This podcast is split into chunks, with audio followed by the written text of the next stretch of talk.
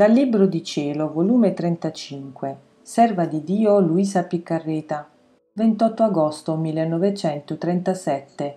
Come la divina volontà vuol crescere nella creatura e formare la sua pienezza, come chi vive in essa sta a giorno di tutte le opere del suo creatore, il quale la fa posseditrice di tutte le opere divine.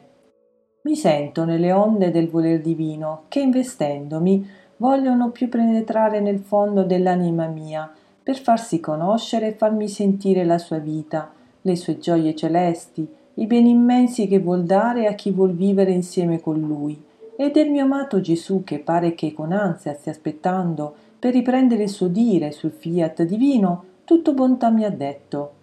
Figlia mia benedetta, come ne sono contento quando veggo l'anima disposta che vuole ascoltarmi e ricevere il gran dono di cui la mia parola è portatrice. Io non parlo mai se non veggo l'anima disposta, perché se non è disposta la mia parola non può consegnare il dono di cui la mia parola è generatrice. Ora tu devi sapere che quanto più la creatura cerca la mia volontà, la vuol conoscere, l'ama, non se la fa sfuggire in tutti gli atti suoi, tanto più cresce la sua pienezza. Basta per farla crescere un'attenzione in più, un sospiro, un desiderio di voler la sua vita. Oh, come cresce mirabilmente, e la sospinge tanto in alto fino a giungere sulle altezze delle sfere divine e conoscerne i più alti ed intimi segreti.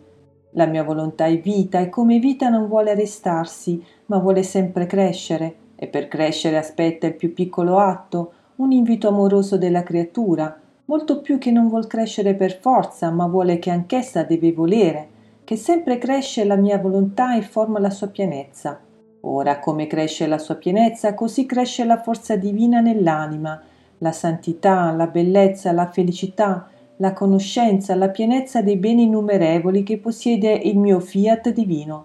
Vedi dunque che significa un atto in più, un sospiro, un volerla, una chiamarla. Acquistare più forza divina, abbellirsi di più, ma tanto che noi stessi ne restiamo rapiti, la guardiamo e riguardiamo e riconosciamo in essa la nostra forza, la nostra bellezza, ed oh come l'amiamo!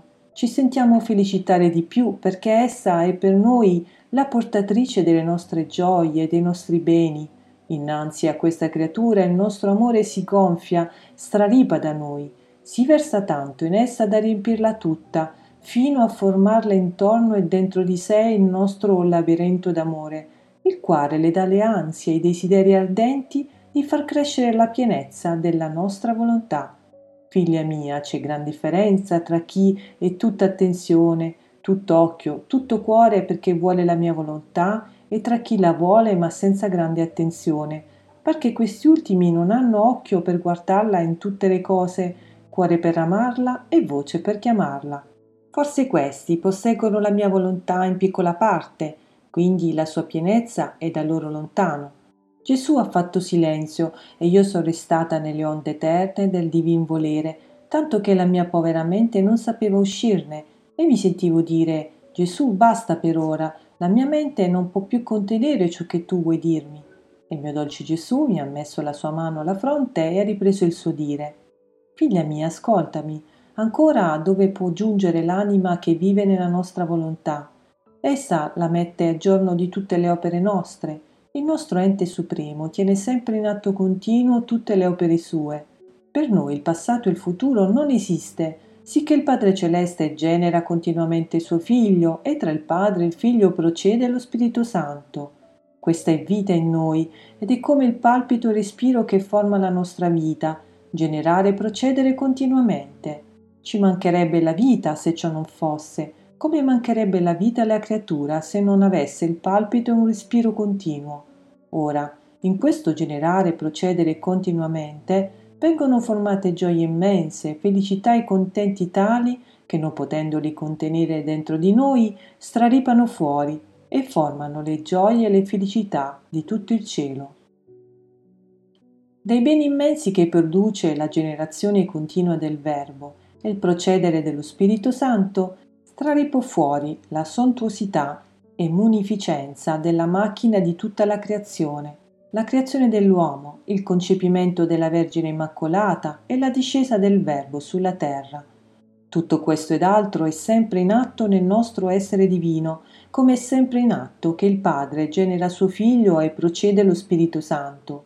Ora, chi vive nella nostra volontà è spettatrice di questi prodigi divini e sente ridarsi dal Padre il Figlio che sempre genera, lo Spirito Santo che sempre procede. E oh, i contenti, l'amore, le grazie che riceve, e ci dà la gloria che sempre generiamo nel nostro volere. Trova in atto la creazione, vediamo con diritto tutti i beni di essa, ed è la prima glorificatrice di tante cose che abbiamo create. Trova in atto la Vergine concepita, i suoi mari d'amore, tutta la sua vita, e la Vergine la fa posseditrice, ed essa prende e ci glorifica del gran bene che facemmo nel creare questa celeste creatura. Trova in atto la discesa del Verbo, la sua nascita, le sue lacrime, la sua vita palpitante ancora, le sue pene, e la facciamo posseditrice di tutto, ed essa prende tutto, ci glorifica, ci ama per tutti e per tutto. Nel nostro volere la creatura può dire tutto è mio, anche lo stesso Dio, come è mia la divina volontà. Perciò essa sente il dovere di glorificarci ed amarci in ogni cosa e per tutti. Non dare ciò che abbiamo fatto e facciamo a chi vive nel nostro volere ci riesce impossibile, il nostro amore non lo sopporterebbe, ci metterebbe in pena. Molto più che noi nulla perdiamo col dare, anzi ci sentiamo più glorificati, più felicitati che le creature vivono con noi, sono al giorno delle opere nostre, ne sono posseditrici. Poter dire ciò che è nostro e tuo è la nostra più grande felicità. Le disunioni non apportano mai bene, il tuo ed il mio spezza l'amore e produce l'infelicità. Nella nostra volontà non esiste la disunione, il tuo e il mio, ma tutto è nostro e sommo accordo. Fiat.